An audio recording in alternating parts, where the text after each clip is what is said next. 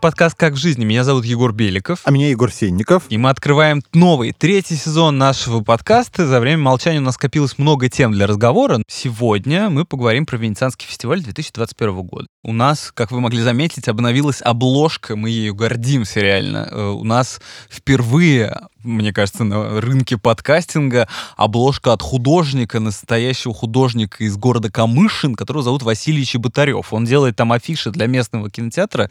Например, пару месяцев назад он потрясно перерисовал постер «Черной вдовы», и поэтому нам пришла в голову идея сделать такой постер в стиле 80-х, 90-х боевиков. Ну, там, не знаю, как качестве референса мы использовали танго и кэш. Как будто бы мы настоящие герои боевиков.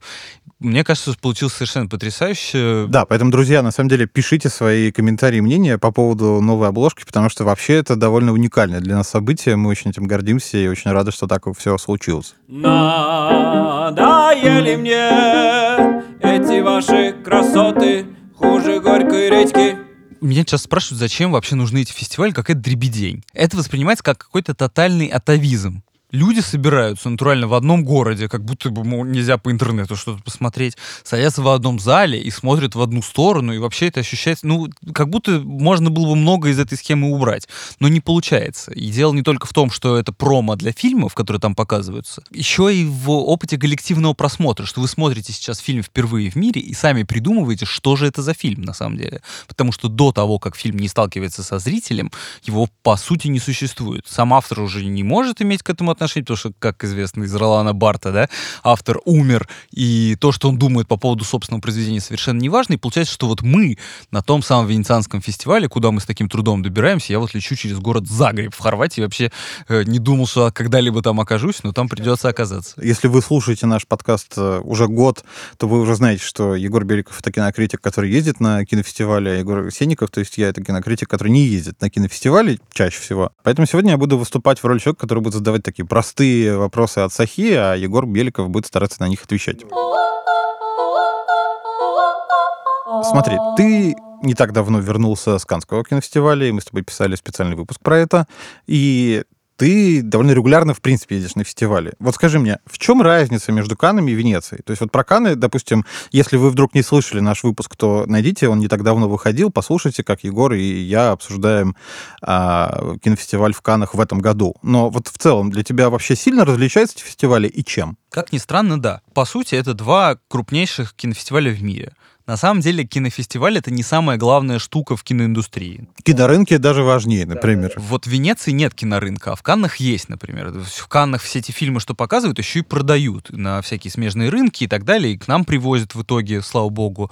Так что Венеция в этом смысле как будто бы выстрел в холостую. Кроме того, чем отличается категорически Венеция от Кан, это стартовый плацдарм для Оскара. Ну, то есть там впервые показывают какие-то очень важные для будущего наградного сезона фильмы американские. Потом там есть Netflix, а в Каннах его нет. И это важная штука в плане лайнапа. Ну, то есть э, Netflix подружился с Венецианским фестивалем и там регулярно что-то показывает. Они свои фильмы показывают только под Оскар в одном кинотеатре неделю, если это необходимо для выдвижения на Оскар. Все остальное они стараются игнорировать, потому что они пытаются искоренить весь кинопрокат на корню. Они пытаются сделать так, чтобы вообще люди не смотрели ничего на больших экранах, смотрели только на малых. И вот еще решили э, уважить Венецианский фестиваль.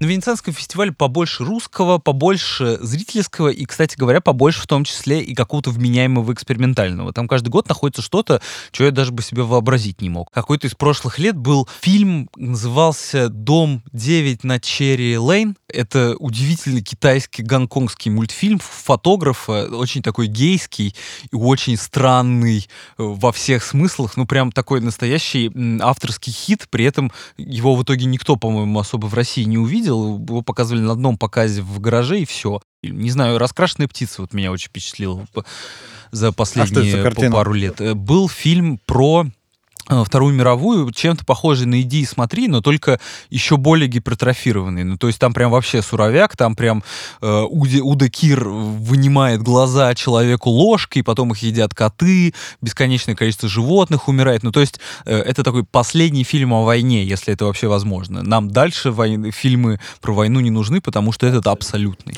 Ну, ты знаешь, я думаю, что вообще вот эта экспериментальность и авангардность связана, например, буквально с форматом и тем, как устроен Венецианский фестиваль кинофестиваль.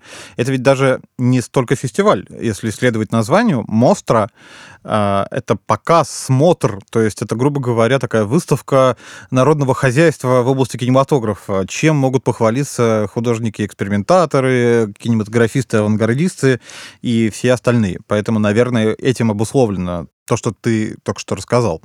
Тогда у меня такой вопрос. Вот смотри, э, формально и Венеция, и Канны выглядят, ну, похоже. Там есть жюри, в нем замечательные люди всегда.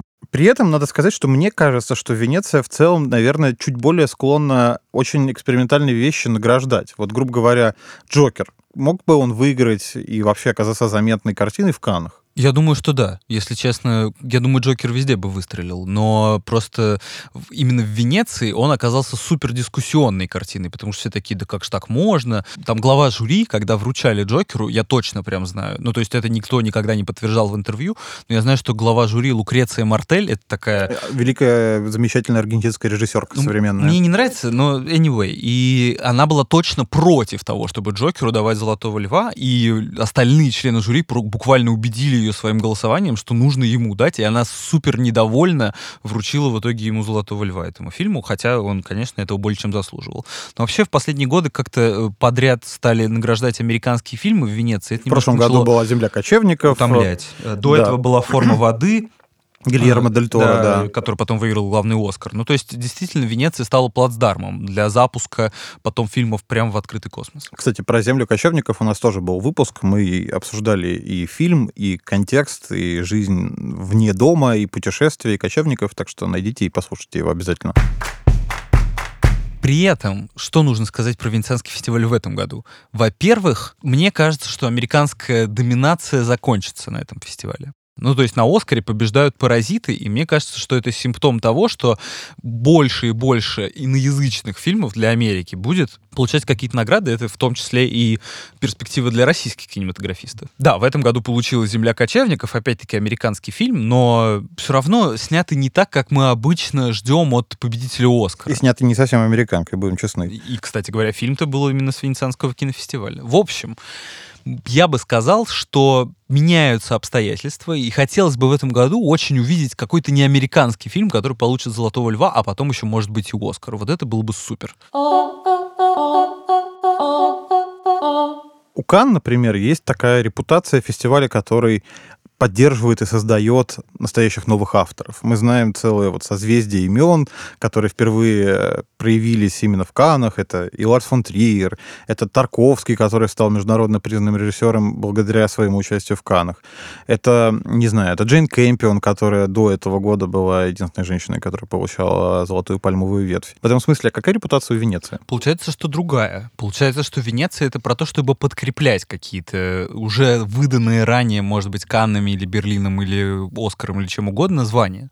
Ну, то есть, например, в этом году в конкурсе, собственно говоря, та самая Джейн Кампион, которую ты упомянул, ее первый за много лет, по-моему, фильм. Э, я вообще считаю, что Кампион в целом переоценена, но вот ее новый фильм, по-моему, аж с Бенедиктом Камбербэтчем, э, который называется «Сила собаки». И это, кстати говоря, именно нетфликсовская картина. И вообще там много и в конкурсе, и во вне конкурсе каких-то людей, которые, очевидно, э, взяли за имена, но это на самом деле такие имена, что уже и не страшно, что э, уже точно будет интересно, как минимум, даже если фильм неудачный, то все равно будет очень любопытно посмотреть. Например, вне конкурса покажут нового Ридли Скотта. Ну разве плохо? Я супер жду этот фильм. Называется «Последняя дуэль». Сценарий писали Бен Аффлек и Мэтт Деймон вместе. Это их первая работа со времен талантливого мистера Рипли, если не ошибаюсь, за которую они получили Оскар оба как э, лучший сценарист того года. Я думаю, что в этом году у них просто, знаешь, э, время возвращения к корням. Кто-то начинает встречаться с Дженнифер Лопес, кто-то встречается со своим старым сценаристом. Мэтт Деймон теперь начнет играть снова... Э, Борна, Борна очевидно, да. да, да. Кроме того, Эдгар Райт. Ну, я не знаю людей, которые не любят Эдгара Райта, кроме я прям знаю. конченых я... зануд, которые... Я знаю довольно да. много людей, которые не любят Эдгара Райта, но а мы ты не... к ним и принадлежишь? Не, я люблю Эдгара ну, Райта. все, на всякий случай. Короче, новый фильм называется «Последняя ночь в Сохо». Это первый настоящий чистопородный хоррор из того, что он снимал. Там играет Аня Тейлор-Джой, которая и так-то выглядит довольно ужасающе, мне кажется. Она э, становится все более и более популярной актрисой, вот теперь она играет еще и у Эдгара Райта главную роль ну, известно, что в 60-х, 70-х э, Венецианский кинофестиваль вообще находился в серьезном кризисе. «Золотой лев» вообще не выручался, по-моему, целое десятилетие. И, в общем, было такое время поиска себя. Вот ты сказал, что заканчивается эра американской доминации, ты сказал, что это авангардный фестиваль. Но есть ли ощущение, что Венецианский кинофестиваль себя нашел? То есть, вот, грубо говоря, что вот победители последних лет, они в, в, ну, в какую-то в какой-то взгляд укладываются, в какую-то линию, в какой-то тренд, который найден людьми, которые ну, руководят фестивалем, и жюри, которые каждый год разные. Да, даже в этом году кажется, что Венецианский фестиваль сильнее Канского, как ни странно. Был супер крутой Канский фестиваль, ну прям супер. Это было слышно, мне кажется, по тому, что я рассказывал в подкасте про Канны, э, совершенно потрясающей программой. И Венеция публикует программу и просто побивает их одно левое. Я не знаю, как им это удалось. Ну, просто, типа, у них что не анонс, хотя у них есть и ноунеймы какие-то, но что не анонс, почти всегда что-то разрывное. То, что мы ждали, и вот, наконец-то, оно будет именно на Венецианском фестивале. Венецианский фестиваль становится именно тем кинофестивалем, который мы всегда себе представляли в голове, где бесконечное разнообразие супер-премьер. И вот, наверное, Венецианский фестиваль именно к этому и тяготеет, и действительно в последние годы они очень четко это нащупывали, держатся за это крепко. Это начало замечательной дружбы. Тогда вот какой вопрос. Было понятно, каких фильмов ты ждешь в Канах. А чего ты ждешь в Венеции вот больше всего? Давай пока один фильм назовем, который ты вот сильнее всего хочешь увидеть на этом фестивале, который, по твоим словам, сильнее, чем Канский. Я не буду оригинален, если честно. Я думаю, что «Дюна». Дюну все бешено ждут, правда. И я начал читать книжку, это супер редко со мной бывает, когда я читаю книжку перед фильмом, и я давно слежу за Вильневым, и удивительно, как быстро и в то же время эффективно он вот занял эту нишу э, арт-мейнстрима, причем арт-мейнстрима за 200 миллионов. По сути, в мире два таких автора, которые так умеют. Это он и Нолан, больше никто. И Ридли Скотт. Ну, Ридли Скотт, он э, немножко уже выступает с позиции метра. То есть, типа, ну вы дайте мне денег, а я вам что-нибудь сниму. В целом я могу. Я, я сэр, вы в курсе? А вот э, Вильнев, он все еще пробивает э, изменчивый мир, и при этом люди как-то ощущают, что вот это именно то, что нужно. Э, с одной стороны, это блокбастер, вроде бы все привычно, да, супер дорогие декорации, все дела, но с другой стороны, он каждый раз находит подход. Интересно будет, если встретится Ридли Скотт и Дани Вильнев, э, значит, в, на Венецианском фестивале. И обсудят, да. Да-да-да, и, и подерутся, типа. А у тебя есть какой-то фильм, может быть, который ты хотел бы увидеть, но понятно, что ты его еще долго не увидишь, потому что ты никуда не ездишь по необъяснимым мне причинам. Да, ты знаешь, это холодный расчет Шредера, потому что вообще я дико люблю Пола Шредера. Если что, если вы не знаете, это великий сценарист, который написал сценарий к фильму «Таксист» э, Мартина Скорсезе, на минуточку. Но вообще-то фильмы Пола Шредера даже не самые лучшие, они все равно поражают каким-то уровнем с одной стороны, достоверной депрессивности, потому что видно, что у человека был тяжелый опыт, связанный с депрессией. И, во-вторых, какой-то ну, серьезной, жесткой достоверностью. Мне кажется, что его новый фильм, который посвящен э, игроку в покер и вообще игре в покер должен быть чем-то невероятно восхитительным, потому что это ведь буквально это прям the, the essence of Пол Шредер, потому что мы должны столкнуться с человеком, который считает цифры и вообще считает себе что-то в голове и молчит. Но, с другой стороны, интересно, как Шредер эту проблему решил. Вот. Вообще, со Шредером смешная история, что конкретно с этим фильмом связанная, что ему запретили писать в Facebook по поводу чего угодно вообще. Он, в общем, регулярно пишет довольно провокативные посты, э, при этом его никто никто не может остановить по, какой-то невероятной причине. Вот только прокатчику удалось это сделать, американскому. И он написал какой-то пост в духе э, слушайте, на самом деле не так уж трудно не домогаться актрис на съемочных площадках. Я вот не домогаюсь, и у меня все нормально. Что такое там был пост. И следующий пост был, я на этом замолкаю до релиза фильма «Холодный расчет», потому что это может навредить прокату, что-то такое. И никто не понимает до сих пор, почему это произошло, потому что на самом деле в том посте конкретно, во многих других он много чего говорил, но в этом посте он не сказал ничего подсудного.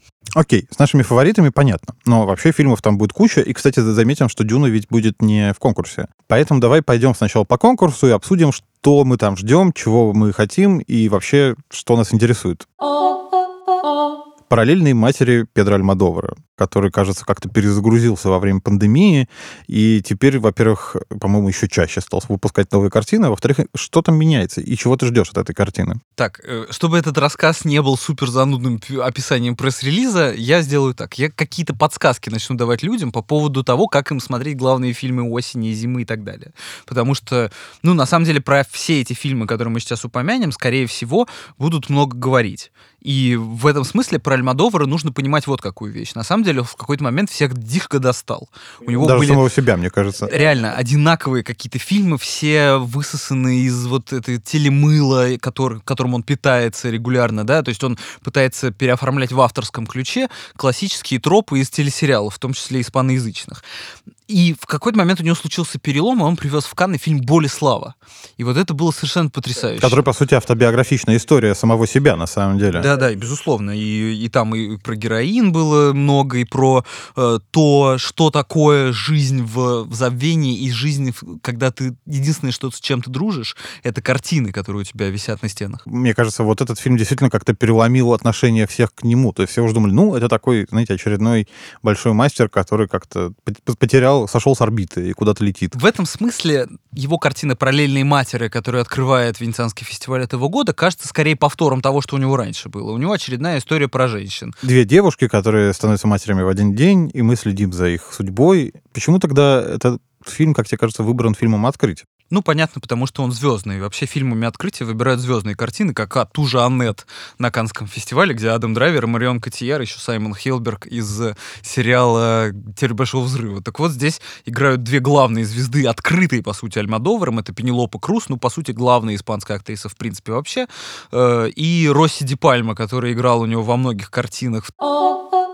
Наверное, самая ожидаемая конкурсная премьера из всех — это «Спенсер». Чем мне нравится Лораин? Это режиссер, который часто снимает в последнее, во всяком случае, время по э, каким-то историческим событиям, и при этом у него немножко такой подход, знаешь, Алексея Учителя. Я знаю, как люди относятся в России к Алексею Учителю, но мне очень нравится тем, что он ищет что-то необычное, как и Пабло Лараин, в биографиях людей, про которых мы вроде бы уже все знаем, потому что их жизнь ну, вывернута наизнанку. Как в случае с Джеки, с Натали Портман. Э, Фильм был про Жаклин Кеннеди, да, и про то, как она переживала первые дни э, с момента убийства ее мужа. Вот я думаю, что в целом со Спенсер должно получиться примерно что-то на таком же уровне, потому что это фильм про развод принцессы Дианы с принцем Чарльзом. И я думаю, что там будет какой-то предвестник ее будущей трагической кончины в том числе. И вот это вот ощущение повисшего в воздухе рока судьбы, мне кажется, супер важной и красивой штукой у Лораина. Многие, конечно, ждут новую роль Кристен Стюарт. А тебе как? Ты знаешь, у меня, в принципе, сложные отношения с жанром байопика, потому что очень редкие те случаи, когда я бы смотрел байопик, и он мне реально казался интересным, если это не документальный фильм. Потому что вот как раз документальный фильм о человеке, он может быть очень разным. Мы знаем множество примеров того, как документалисты строят рассказ о той или иной фигуре, и получается нечто невообразимое. А Ну вот тут же неспроста вы- выбрана именно игровая форма, понимаешь? Вот в игровой форме как будто бы можно запи- зацепить то, чего нельзя в документальных. Не потому, что это подробная реконструкция, как ты говоришь. Вот байопик — это когда родился, сначала я родился, а потом учился, а потом пригодился. а потом умер. Да, а потом умер наверняка трагически.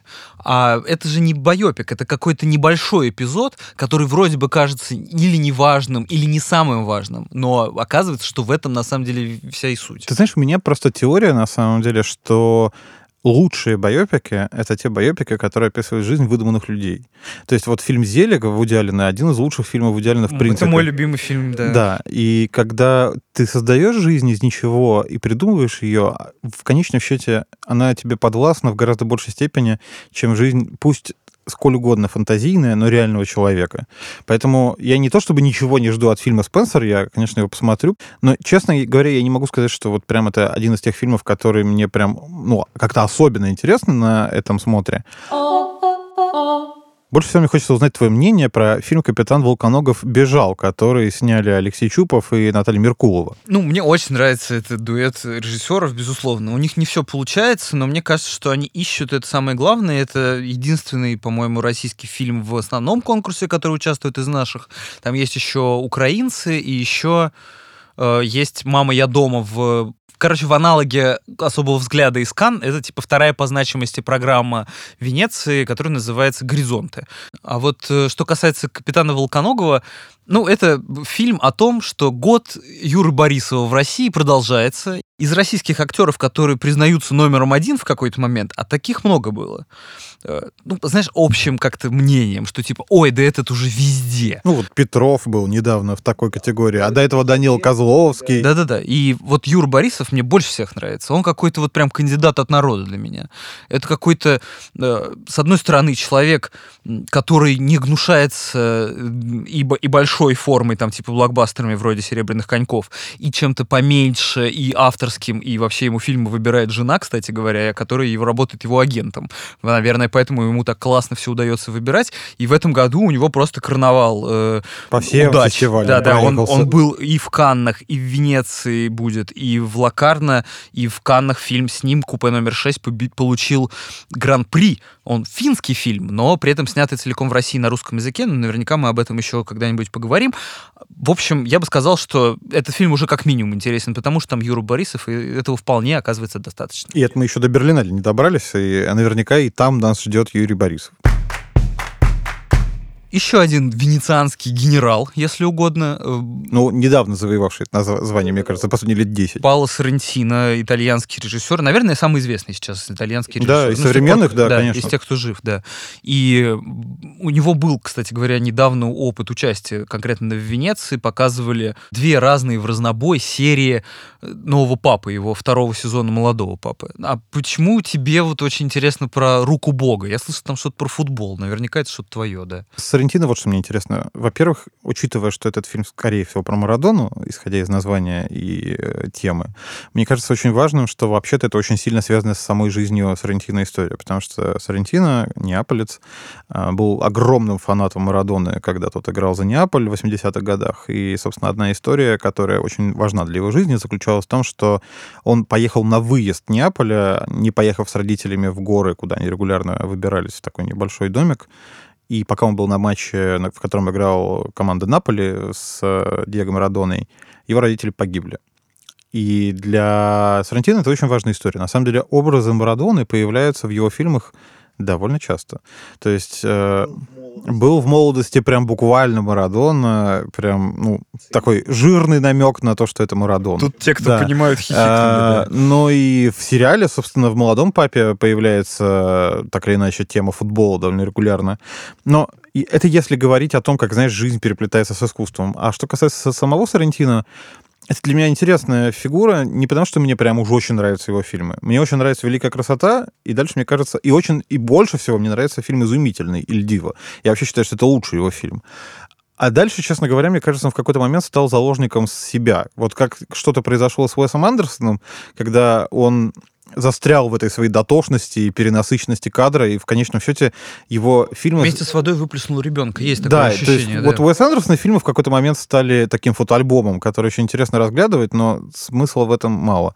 Вот с Сарантино, мне кажется, такая же проблема. Он стал заложником своего собственного метода, такого ярко, барочно, э, очень выспренного эмоционального рассказа о том, как все красиво, сложно, сексуально, странно и безумно, и все это в Италии на итальянском языке, что в какой-то момент это немного перестало работать, и Тони Сервило, который у него бесконечно играет главную роль, причем неважно кого, премьер-министр Джулио Андреотти, э, с- Берлускони, Бер- Влора. Бер- Берлускони в Лора, да, или, допустим, э, собственно, главного героя фильма «Великая красота», или, на самом деле, как правильно его было бы на русский э, язык перевести, «красотища». А, мне кажется, в какой-то момент Тони Сервило тоже застрял в текстурах, и, в общем, интересно, смогли ли они выбраться из этих текстур или нет. Сервилла играет в каких-то важных ролях у Сарантино тогда, когда эта история каким-то образом связана с ним, когда он рефлексирует про самого себя, я имею в виду Сарантино. Также было, например, в «Последствиях любви», мне кажется, недооцененной картиной его 2004 года. Она еще, кстати говоря, и в Каннах была, э, чуть ли не в конкурсе в основном. Ничего там не выиграл, но с тех пор это стала такая относительно культовая для синефилов, которые ходят в кинотеатр «Соловей», картина.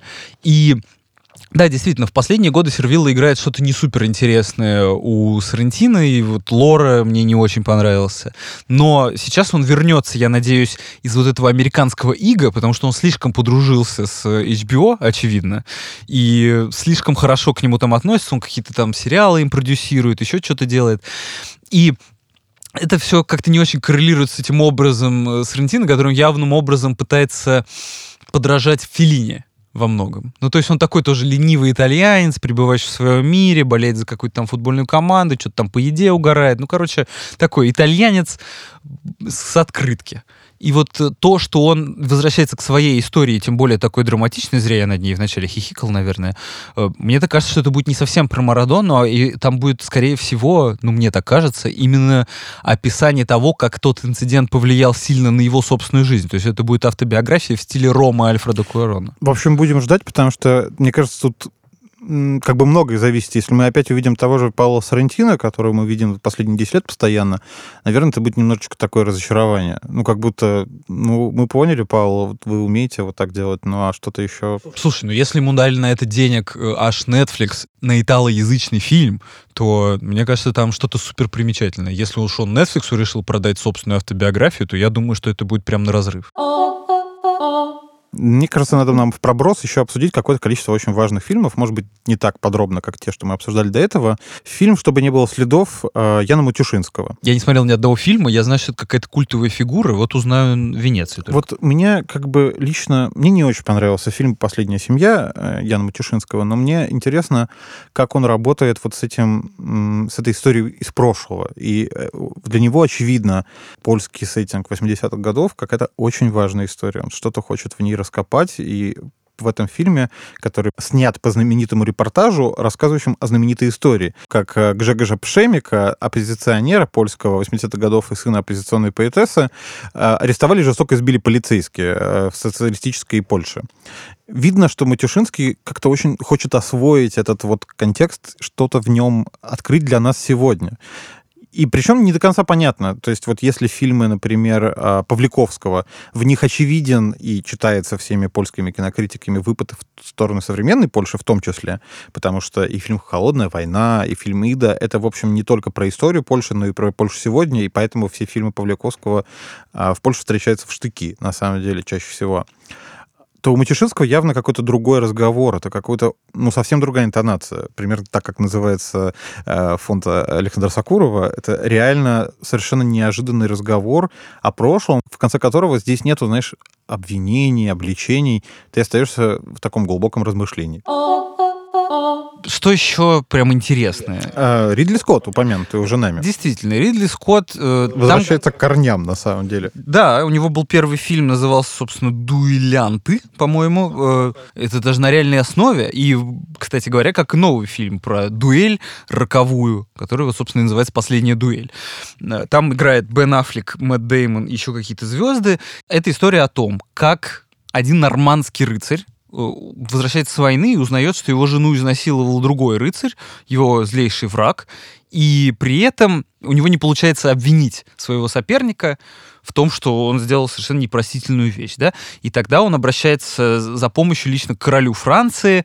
Ну, то есть я бы хотел поскорее узнать вот этот новый средневековый подход к эпохе Мету, когда э, чьим-то обвинениям могут не верить, и тогда это решается только в поединке, либо в судебном, либо как в те века было принято, э, ну, на мечах, например. Да, и на самом деле, ты знаешь, мне кажется, что Ридли Скотт — это именно та фигура, которая лучше всего подходит для такого рассказа. Он давно увлечен историей Средневековья. Он вообще-то хотел своим вторым проектом фи- сделать фильм про Тристана и Изольду, и поэтому интересно, как он все-таки, добравшись до этой темы, раскроет ее. Ну, это вообще, по-моему, второй фильм из тех, что Ридли Скотт выпускает буквально этой осенью. Еще у него будет про убийство Гуччи. Будет называться «Дом Гуччи», собственно говоря. И там опять Адам Драйвер в этот раз в свитере. Фильм «Последняя ночь в Сохо» Эдгара Райта. Что это такое вообще? Что, это, что, что стоит ждать и стоит ли ждать? Это какой-то хоррор в стиле передачи «Модный приговор», как я понял. Там что-то будет про перемещение во времени. Я стараюсь изо всех сил поменьше узнавать, потому что, ну вот, есть такие фильмы, про которые хочется узнать, пока ты смотришь. Очевидно, что это сюжетно завязанная история, что там не обязательно знать все заранее, как, не знаю, в случае Аннет какой-нибудь. Тайну про дочь я вот вспомнил неожиданно. Э, вообще-то она была в трейлере, в одном из ранних трейлеров э, этого фильма фильма. То есть они на самом деле все сами проспойлерили. Так вот в этом случае я стараюсь по минимуму знать хоть что-то из того, что там происходит.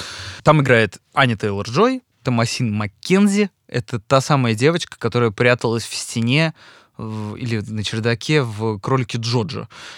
Еще там играет Мэтт Смит, который один из докторов. Кто здесь? Ну и, в общем, какие-то другие британские актеры. Это такой типично британский э, фильм, снят целиком в Великобритании, но выпускает его на весь мир аж Universal. Ну, то есть я думаю, я не знаю, как еще похвалить Эдгара Рейта. Он снял Скотта Пилигрим против всех. Чего вообще хотите еще? Конечно, надо смотреть. Тут вообще вопросов нет. Вот Пандерас не появляется в фильме Альмадовара, что неожиданно, но появляется в другом, в фильме «Официальный конкурс». Это что такое? Это супер любопытная картина. Мне очень нравится режиссер Гастон Дюпра, испанский, который снимает такие замысловатые интеллектуальные комедии, но вот э, комедийность в них не так сильно проявлена, как интеллектуальность. У него была картина «Шедевр», помнишь? Классная такая, про состояние современного искусства и про то, какие пертурбации с ним могут происходить. Так вот, новая их картина, это уже их, это в смысле он снимает вместе с Мариана Кон, но там главный в их дуэте Дюпра, насколько я знаю.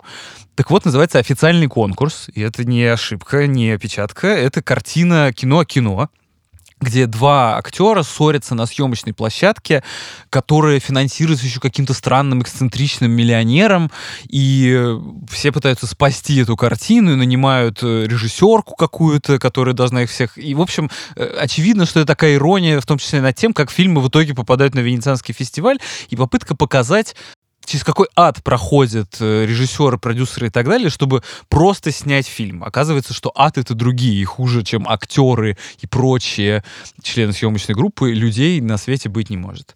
И, естественно, главные роли играют Антонио Бандерас и Пенелопа Круз, и это супер ожидаемое э, возвращение этого испанского дуэта. Ты знаешь, наверное, напоследок хочется еще сказать, что нас ждет, ну, по крайней мере, тебя, а меня, может быть, нас ждет э, нечто загадочное в виде фильма «Закат» Мишеля Франка, о котором, собственно, практически ничего не известно. То есть известно, что там есть Шарлотта Гинзбург, там есть Тим Рот, и все. Да, реально. И даже во время объявления программы э, Альберто Барбера, который типа директор... Директор Венецианского кинофестиваля, да, он сказал, я ничего вообще говорить про этот фильм не буду. Он вот так называется, в нем играют эти люди, вот такой режиссер. И мне кажется, что это супер. Я считаю, что... Я думаю, что там ждет вообще самый какой-то главный твист, если можно его ожидать. Я бы хотел, чтобы фильмы так в прокат выходили. Вот это было бы супер, чтобы мы вообще ничего не знали, кроме имен. Вот что значит создать правильный ореол таинственности. Вот это зачем нужны фестивали, кстати говоря. Опять же, возвращаясь к тому бессмысленному вопросу. Мы встретились в странный период нашей жизни. Какие фильмы нам из России еще ждать, помимо вот упомянутого фильма «Капитан Волконогов» и слегка потроганного тобой фильма Владимира Битокова? Ну, на самом деле, там остальное это по мелочам. Э, там есть фильм в особенной внеконкурсной программе, который называется «Обходные пути». Это какая-то загадочная арт-драма про закладчика наркотиков, которую продюсировал Владимир Надеин. Это, э, значит, э, один из бывших руководителей Московского экспериментального экспериментального кинофестиваля. Ну, то есть там будет что-то супер экспериментальное, что-то супер бессловесное, очень интересно заранее. И будет еще док про то, как строили ГЭС-2. Это такой новый культурный центр на Болотной набережной, всем известный по той статуе, которая похожа на какашки. Которая... Она является глиной. Да, глина номер 4, или как так называется. По сути, это два больших фильма в Венеции. Э, это «Капитан Волконогов» бежал и сразу в конкурсе, и это очень круто, потому что до этого Меркулов и Чупов выиграли приз за лучшую женскую роль за картину «Человек, который удивил всех», что удивило всех, потому что там, на самом деле, надо было за мужскую давать Евгению Цыганову, который напрасно проходил в платье полфильма. Важно, что действительно стало очень много российских фильмов в этом году на фестивалях, и это не все могут объяснить. Вот почему так много русских, как ты считаешь? Есть какая-то гипотеза? Ты знаешь, мне кажется, тут какой-то микс из последствий пандемии и какой-то видимо изменившейся работы в представлении российского российского кино. Почему вообще пандемия важна? Мне кажется, что многие проекты из-за пандемии несколько заостряли, с одной стороны, с выходом. С другой стороны, у них появилось, наверное, больше времени для того, чтобы над ним поработать и подумать. Это не значит, что все там что-то срочно доделывали, но я имею в виду, что больше времени на монтаж, больше времени на размышления о том, что убрать, что добавить. Это первое. Во-вторых, ну, есть такое какое-то ощущение, что представительство российского кино за рубежом стало по-другому как-то работать с представителями индустрии, с представителями фестивалей, с отборщиками. Может быть, здесь что-то изменилось. Но это вот моя гипотеза и теория, что вот пандемия плюс какая-то изменившаяся работа сыграла свою роль. А ты как думаешь? На самом деле, фильмов из всех стран стало больше, потому что на фестивале отобрали все то, что оставалось с 20 и 21 года, что все, что откладывалось, не знаю, тот же Серебренников в основном конкурсе Кан с тем же самым Юрой Борисовым, сколько можно. У него там хотя бы не очень большая роль, но... Пора уже позвать его сюда. Да, да, пора бы уже с Юрой поговорить. Да, и многие фильмы долго откладывались, и в России в связи с этим было некоторое преимущество, потому что у нас многие продакшены как будто бы не вставали. Вот многие в Голливуде встали, потому что, ну, там стали какие-то новые карантинные ограничения, кому-то нельзя откуда-нибудь выходить, сложнее стало работать на удаленке, руководить каким-нибудь VFX. Бюджеты выросли, потому что расходы на дополнительные пандемийные вещи и там дистанцию тестирования и так далее. А у нас в целом намного из этого плевали довольно долго, и я думаю, что сейчас никто не сдает каждый день тесты на всех съемках, кстати говоря. Вот, ну, понятно, про фильм мы поняли, а вообще ощущение, настроение, чего ты ждешь? Я думаю, что будет так же тяжело, как в Каннах, если честно, потому что, ну вот с точки зрения критика, который приехал и смотрит фильмы, Канны были очень тяжелые. Ну вот типа каждые два дня с этим тестом, тебе нужно бесконечно много планировать всякой ерунды. Там будет э, очень много звезд и очень мало подходов к ним. Я облажаюсь хоть где-нибудь. А и... еще ведь важная штука, что в Италии к разговору о карантинных ограничениях, там же тот же самый QR-код действует, там нужно иметь европейскую прививку, чтобы куда-нибудь войти. Я думаю, что я первый буду в истории, кто смешал взял прививку Джонсона Джонсона и пиво Корона, но если я умру, то ученым будет много поводов для размышлений. Вот уже. Прочитаем про тебя в журнале Nature и Lancet. Они такие, да не может быть, это пациент номер один. Это, это загребский пациент будут меня называть, да-да-да. А вопрос такой, вот мы уже довольно много поговорили про Юру Борисова, и все-таки есть у тебя краткий ответ, почему именно в этом году его так много? То есть... Ну, как будто с Хрусталя его все заметили и начали снимать, вот как раз три года прошло производственного цикла. Ну, то есть э, какие-то фильмы запустили, запустились, его везде пригласили, плюс он еще в процессе выходили некоторые картины. И вот как так совпало, что он одновременно снялся во много где, и все это сгруппировалось на фестивале. Ну, то есть я думаю, что это по большей части совпадение, но не совпадение, что Юра Борисов потрясающе талантлив. И это совершенно бесспорно. Это начало замечательной дружбы и еще такая последняя деталь, которую хочется упомянуть до того, как мы начнем прощаться.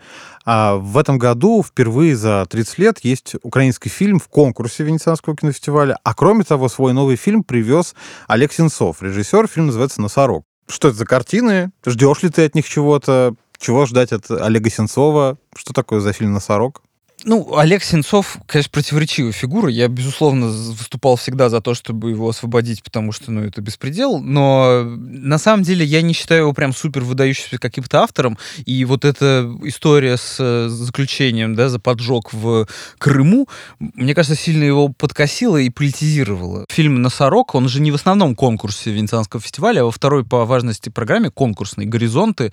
Но есть еще другой украинский фильм, он уже в основном конкурсе. Это «Валентин Валентин Васянович. Фильм называется «Вид блыск». Он же «Отражение». Я стараюсь по минимуму тоже узнавать про то, что там происходит, но там, очевидно, будет что-то про зону антитеррористической операции, про то, что украинского хирурга ловят там российские э, военные, и дальше происходят какие-то ужасные вещи э, в плену.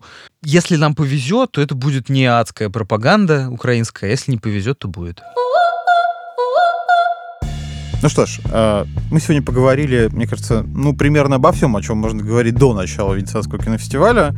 Нас ждет довольно большое количество картин от именитых и важных режиссеров, от Педро Альмадовара до Паула Сарантино, от Ридли Скотта и до, э, не знаю, Владимира Битокова, в общем, самых неожиданных людей и самых ожидаемых. Короче, я буду рассказывать про Венецианский фестиваль везде. Подписывайтесь на нас с Егором, на ОК, наверняка что-то будет и от нас Присылайте, что думаете по поводу нашей новой обложки. Мне кажется, что это шедевр э, изобразительных искусств подписывайтесь на ОК. Мы очень хотим в этом году, чтобы было побольше э, слушателей, чтобы делать какой-то подкаст про кино, который был бы всем интересен. И у нас не получится это сделать без вас. Пожалуйста, присылайте нам какую-нибудь обратную связь. Короче, не переключайтесь. Это был подкаст «Как в жизни» от онлайн-кинотеатра ОК. Меня зовут Егор Беликов. Меня Егор Сенников. Пока-пока. Пока. -пока. Пока.